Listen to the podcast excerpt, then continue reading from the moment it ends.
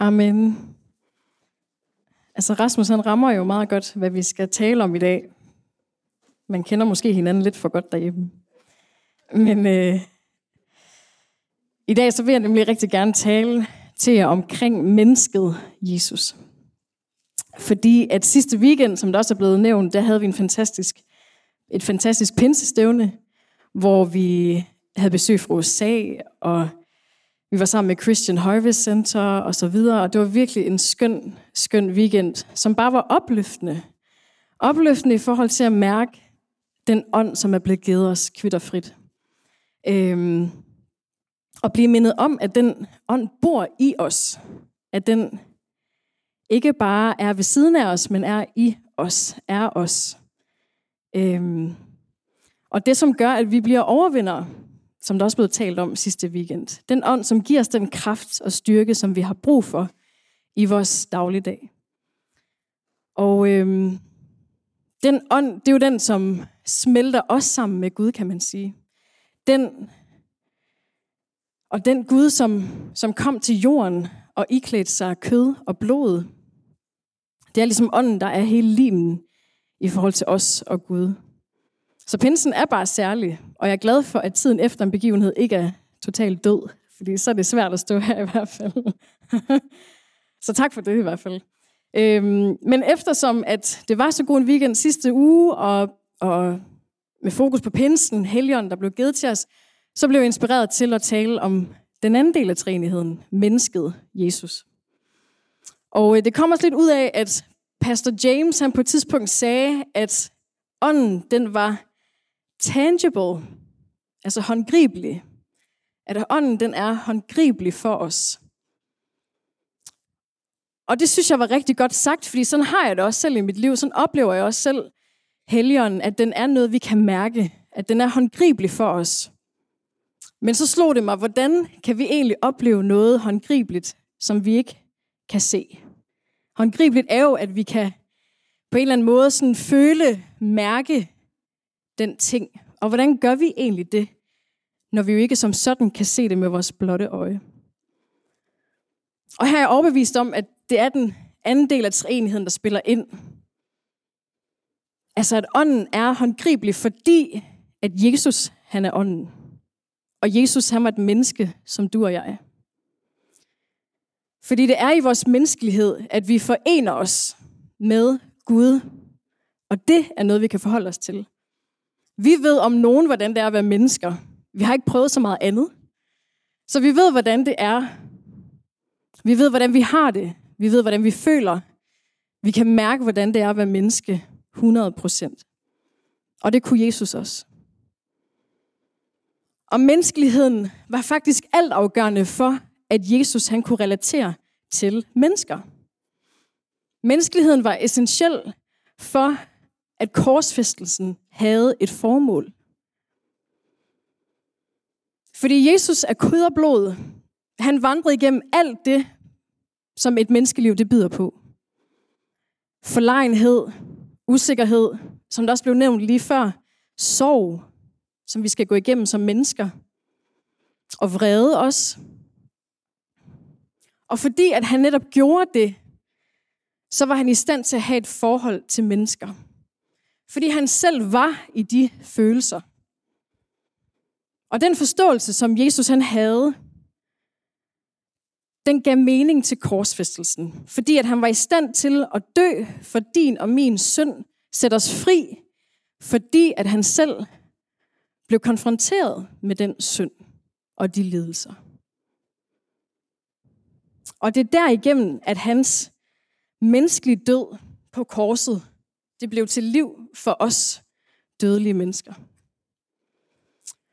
Og jeg tror, vi godt kan have en tendens til at tænke sådan Gud lidt som en, som en, der troner, og det gør han. Men bare fordi han troner, så er det ikke ens betydning med, at han er over dig. Fordi som sagt, han er i dig. Han er hos dig hver et minut. Og han kan relatere til alt det, som du har med i rygsækken. Den sorg, som du bærer rundt på, den kan han godt relatere til. Den følelse af usikkerhed, som stjæler dit gå på mod i visse situationer, den kan han også relatere til.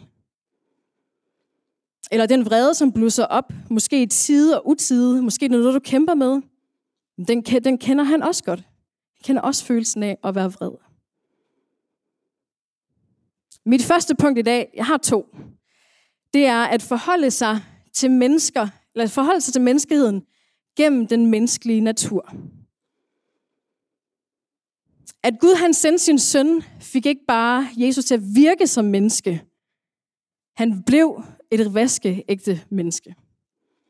Han gjorde som os. Han bad til sin far i himlen med tårer og råb. Han bøjede sig for Gud i lydighed. Og han skulle også lære, hvordan det er at ældes med årene. Han skulle også lære, hvad det vil sige at blive moden. Men på trods af de her ligheder, så er den guddommelige forskel selvfølgelig, at Jesus som Guds søn,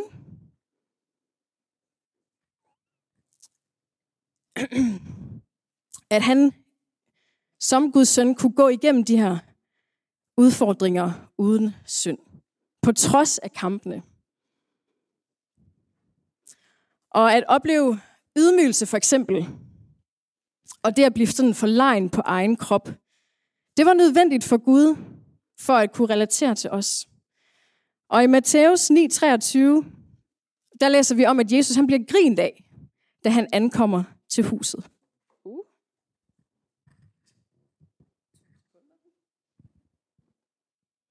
Jesus han bliver grint af. I Matthæus 9:23. Han ankommer til huset, og han hører de her fløjtespillere. Og han sagde til dem, at de skulle gå, fordi pigen hun var ikke død. Hun sov bare. Da Jesus kom til synagogeforstanderens hus og så fløjtespillerne og skaren, der larmede, sagde han, gå væk. Pigen hun er ikke død. Hun sover. De lå af ham. Men da skaren var jaget bort, gik han ind og tog hendes hånd, og pigen rejste sig op. Og rygtet derom kom ud over hele den del af landet. At blive grint af er nok en af de mest hæmmende og ubehagelige situationer, vi som mennesker kan befinde os i. Det lammer os.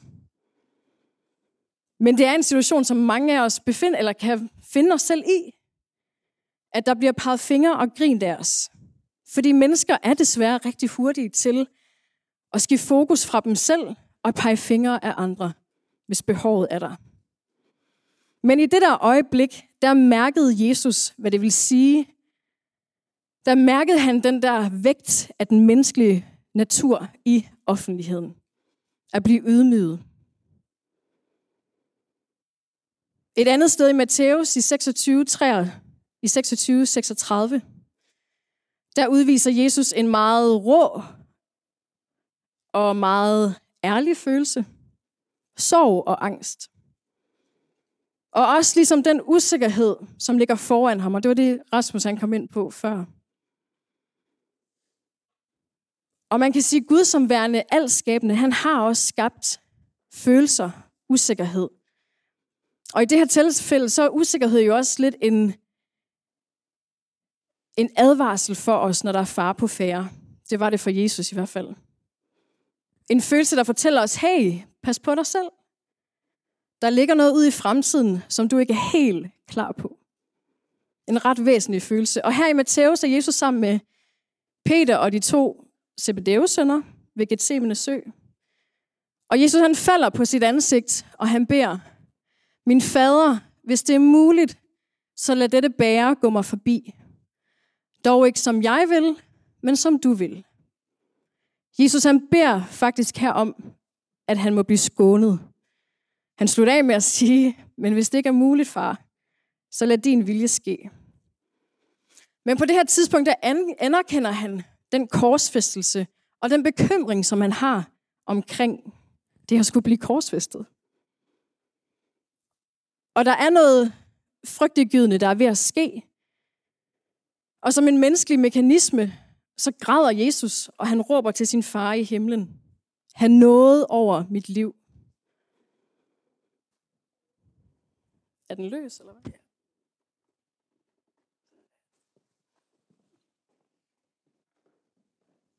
Han råber, han nåede over mit liv. Og jeg tror, det er en reaktion, som mange af os også ville have over for Gud, hvis vi vidste, at vi skulle korsfestes. Han giver udtryk for, at han er hengiven i sidste sætning. Dog ikke som jeg vil, men som du vil. Jesus, han er 100% hengiven til, hvad Guds plan er. Men han er et menneske, så han beder om, han nåede for mig. Hvis vi springer til Johannes, så er der faktisk et af de, jeg ved ikke om det faktisk er det korteste vers i Bibelen overhovedet, men det er i hvert fald et meget betydningsfuldt vers i det nye testamente. Det er Johannes 11:35. Og der står meget kort, Jesus brast i gråd. Så starter det nye vers. Og hvis man tænker over det, hvorfor i alverden vil Gud blotte sig som bange, usikker og græde. Han braser i gråd. Bare for mange af os herinde, så tror jeg, det er rigtig grænseoverskridende at skulle græde for en andre. Det er noget, vi skal, jeg tror, det er noget, der er sundt, og vi er også her i en menighed, hvor vi netop, som det også blev sagt, hvor vi kan græde med hinanden. Men det er enormt overskridende for mange. Så hvilken Gud gør det?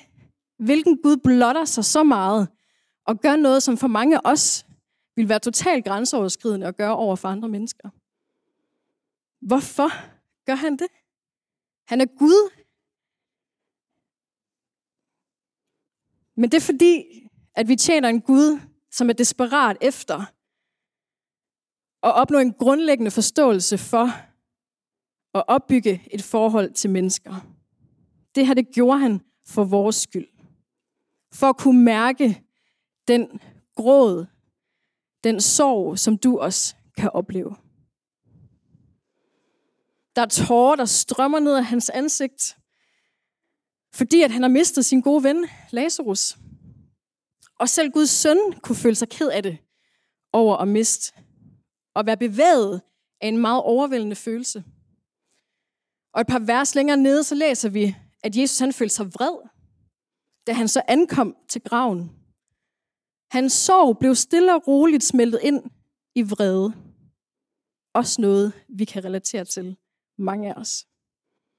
Hvorfor skulle det her ske? Og der står, der blev Jesus atter stærkt opbragt, og han går hen til graven. Det var en klippehule, og en sten var stillet for den. Og til dem af jer, synonymer for opbragt, det er altså hissig, ej, vred, sur, oprevet. Jesus han blev vred.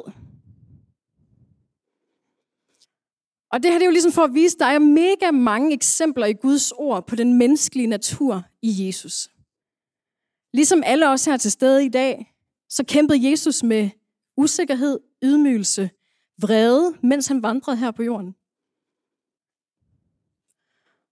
Og det man kan sige, når Gud han er, Gud er, det vil også sige, at Gud sker, at Gud lever. Der er en proces i Gud, og det viser han også her. Og den måde, som Jesus selvfølgelig arbejdede med de her følelser og de her udfordringer med, han var jo 100% syndfri. Det viser jo netop, at han var 100% menneske og 100% Gud.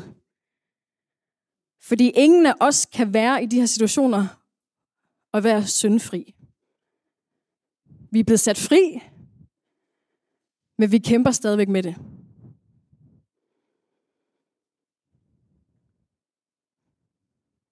Mit andet punkt, at Gud han ønsker forhold gennem sit dyrebareste offer.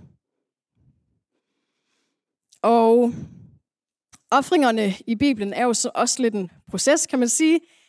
Øhm, I det gamle testamente, offringerne og Jesus i det nye testamente, har altid handlet om, at Gud han har ønsket et forhold til os. Men som vi, som vi ved, offringerne i det gamle testamente var ikke optimale. Og derfor så sendte Gud sin søn til at blive det ultimative offer. Et offer, hvor i han overrakte os det evige liv. gennem hans kæmpe kærlighedserklæring. Og et forhold til mennesker har været Guds ønske hele vejen igennem. Der er en britisk filosof, som hedder øh, Paul Jones, og øh, han fokuserer hovedsageligt på protestantistisk teologi. Langt ord. Og han snæver Guds ønske ned til det her. Og jeg har snuppet det fra hans bog, som jeg har læst en lille smule i, der hedder The Humanity of Christ, Karl Barth's Church Dogmatics. Og der står, at det er sådan lidt filosofisk, men ja, vi tager den alligevel. Guds evige ønske er at skabe, opretholde og forholde sig til en anden virkelighed end Gud selv. Gud ønsker ikke bare at være Gud på nogen anden måde. Gud bestemmer ikke over en, en identitet uden den skabning, som er anden. Gud vil, at Gud er. Og det betyder, at Gud står kærligt i forhold til det, der ikke er Gud. Bart vil helt sikkert minde sin læser om, at Gud er selvforsynende, at Gud kunne kun have forblevet i forhold til Gud selv, at Gud ikke var bundet eller forpligtet til at give os del i hans herlighed. Mega stærkt. Gud, han valgte frivilligt, frivilligt at indgå forhold med os. Det var hans ønske hele vejen igen, igennem. Fordi han ønsker med glæde at gå med os. Og som sagt, Jesu menneskelighed er det, som giver mening på korset. Fordi hvordan vil han egentlig kunne dø for vores synder, for vores lidelser, hvis han ikke kendte til dem? Hvordan vil han kunne dø for den, når vi går i den dybeste dal, hvis han aldrig nogensinde selv har været der? Synd fjernede os fra Gud, tog herligheden fra os. Og en syndig verden blev til virkelighed. Men gennem Jesus, offret på korset, så genoprettede, genforenede vi, blev vi genforenet med Gud. Og nu går vi med ham. Og ikke bare, ikke bare med Gud, men ham, som forstår vores dybeste dal, vores sejre og vores lidelser. Han fortsætter i sin bog og skriver, hvilket desuden betyder, at Gud forpligter sig evigt til at være menneskehedens følgesvend i, gennem og som Kristus, selv før skabelsen bliver til. Selv før skabelsen ønskede Gud at være din følgesvend. Han kendte til dig, før du blev undfanget. Han ønskede aldrig nogensinde at udelukke et forhold til mennesket. Men for at Gud han kunne forpligte sig til det her ønske, så var han nødt til at blive til kød og blod gennem Jesus Kristus. Det kød og blod, som netop giver liv til hans intention hele vejen igennem, og det offer kommer til livs igennem, igennem ånden. Igen limen, der ligesom limer det hele sammen.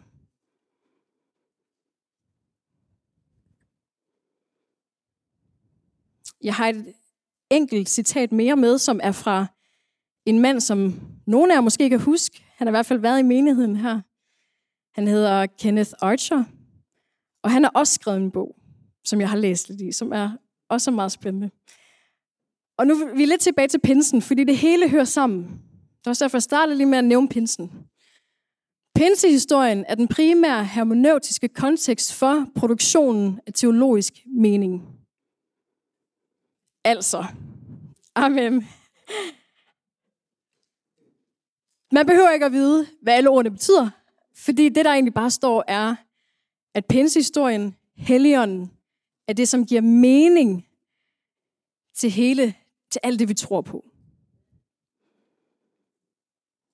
Ånden er det, som opsummerer det hele, gør det hele håndgribeligt. Fordi hvordan skulle vi ellers kunne mærke Jesus i dag?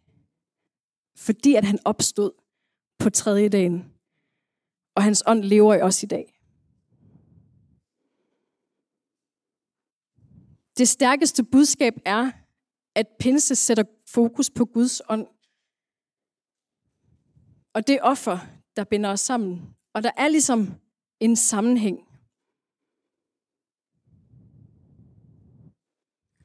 Jeg tager den næste slide.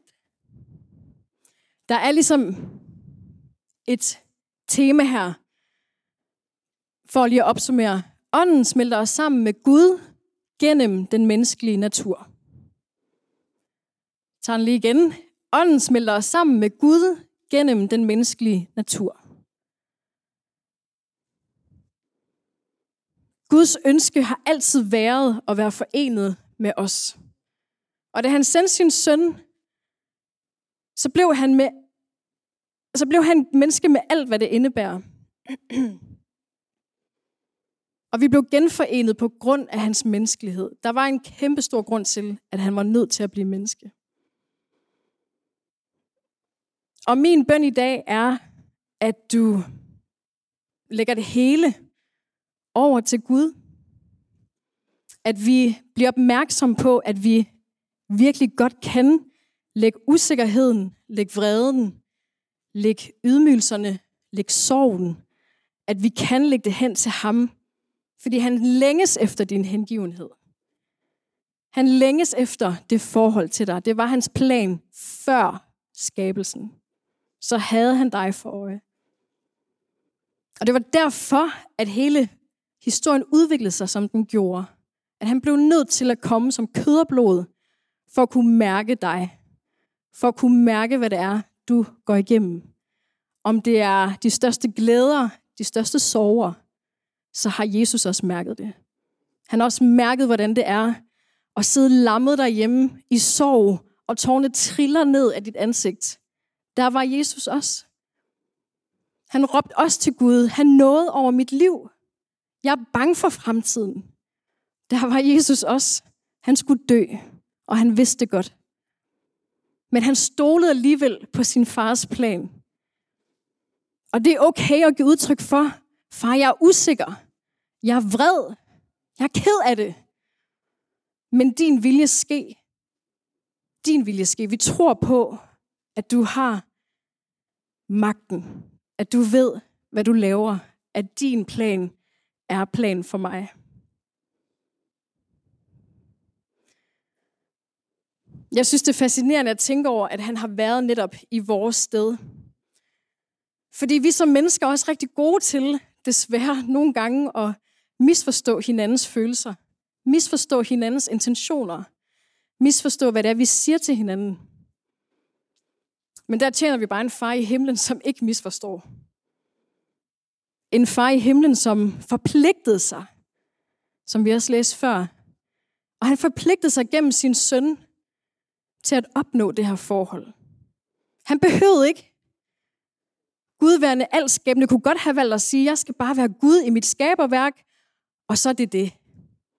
Men det var overhovedet ikke meningen med noget som helst. Vi, du og jeg var meningen med det hele fra begyndelsen. Så træd ind i det forhold. Et forhold skal passes og plejes. Og det nytter ikke, at vi bare ligesom lader det ligge lidt på hylden. Træd ind i det der forhold. Læg de der sover hen til Gud. Læg usikkerheden hen til ham. Læg glæden hen til ham. Fordi det er det, han ønsker. Han ønsker at være der for dig. Det er derfor, han gik igennem alt det der. Ellers så var der ikke nogen mening med det. Fordi med alle dine følelser, med de fristelser, hvad end det måtte være, så døde han for dem. Han døde for, at du ikke skal være alene om det. Og jeg tror ikke, at Gud han ønsker, at vi skal gå og håbe på, at de her følelser og situationer forsvinder fra os. Igen, jeg tror, der er en mening med, at vi får lov til at opleve usikkerhed som en advarsel, for eksempel, over fordi der ligger noget i fremtiden. Men det hele handler om, hvordan vi responderer til de her situationer og følelser. Vi kommer aldrig til at gøre det lige så godt som Gud selv. Og være syndfri. Men det er derfor, han døde på korset. Fordi at han har øje for os. Men vi har det reneste, vi har det dyrebareste forbillede at kigge til, nemlig mennesket Jesus.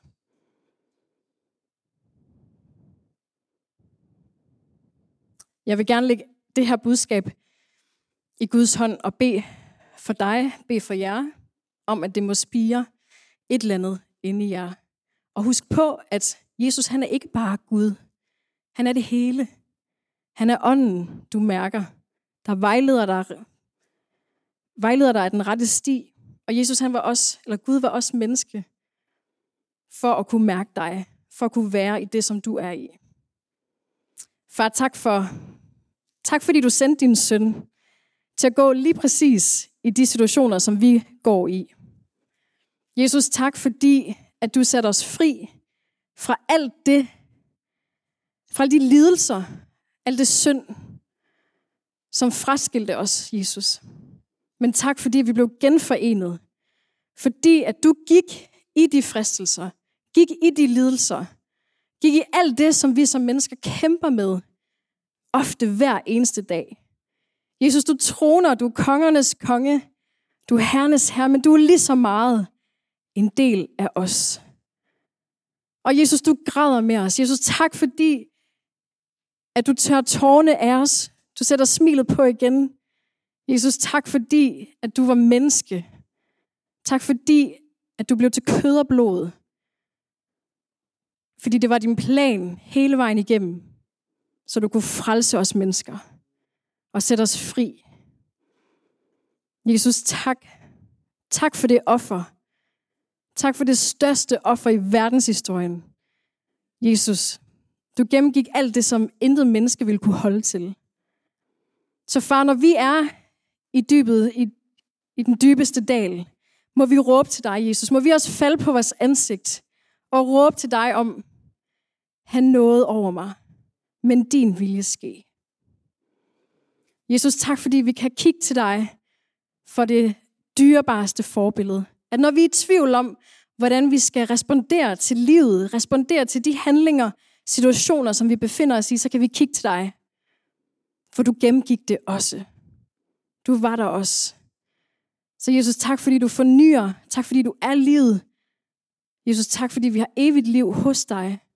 Også når det her liv på jorden er forbi.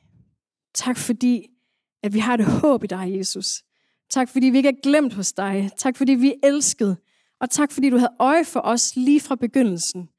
Selv før undfangelse. Jesus, tak for din plan, dit skaberværk. Må vi leve vores liv i, i bare ydmyghed over for dig. Og være der taknemmelig for det, som du gjorde på det kors. Og tak, fordi du tog alt det smerte på dig, på din krop, dit kød og blod. Og du fjernede det fra vores liv og gav os det evige liv. I Jesu navn. Amen. Værsgo.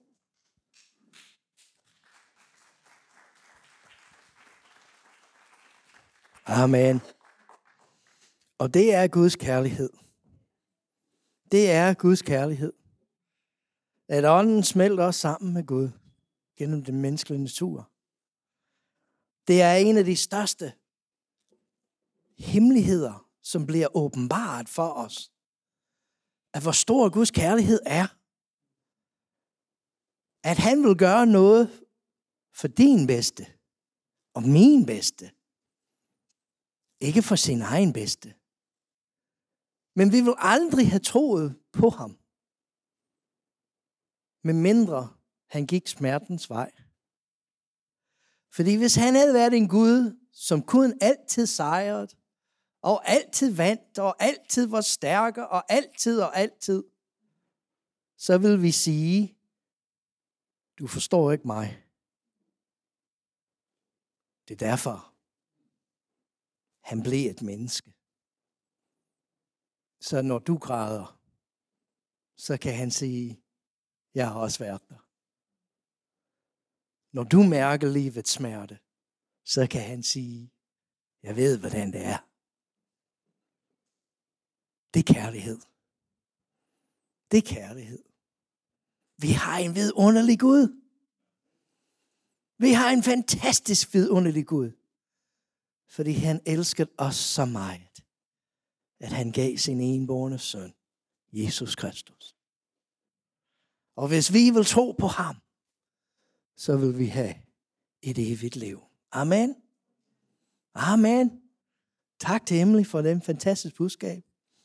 Det gør en farmand glad, når man citerer Bart og Archer og alt det der. Yes, teologi, vi elsker det hjemme hos os. det var godt. Lad os alle sammen rejse os. Det er en vidunderlig søndag. Og det synes, det er jo en fantastisk budskab, fordi jeg ved ikke, om Emily havde tænkt over det. Men det er rent faktisk treenighedens søndag. Den første søndag efter pinse, det er treenighedens søndag. Og det er det, vi har hørt om. Den treenige Gud, som elsker dig så meget, at han var villig til at give sig selv til os som et menneske. Så at vi vil tro på ham, så at han kunne binde os sammen med sin ånd. Så i denne formiddag modtager den velsignelse for din far i himlen.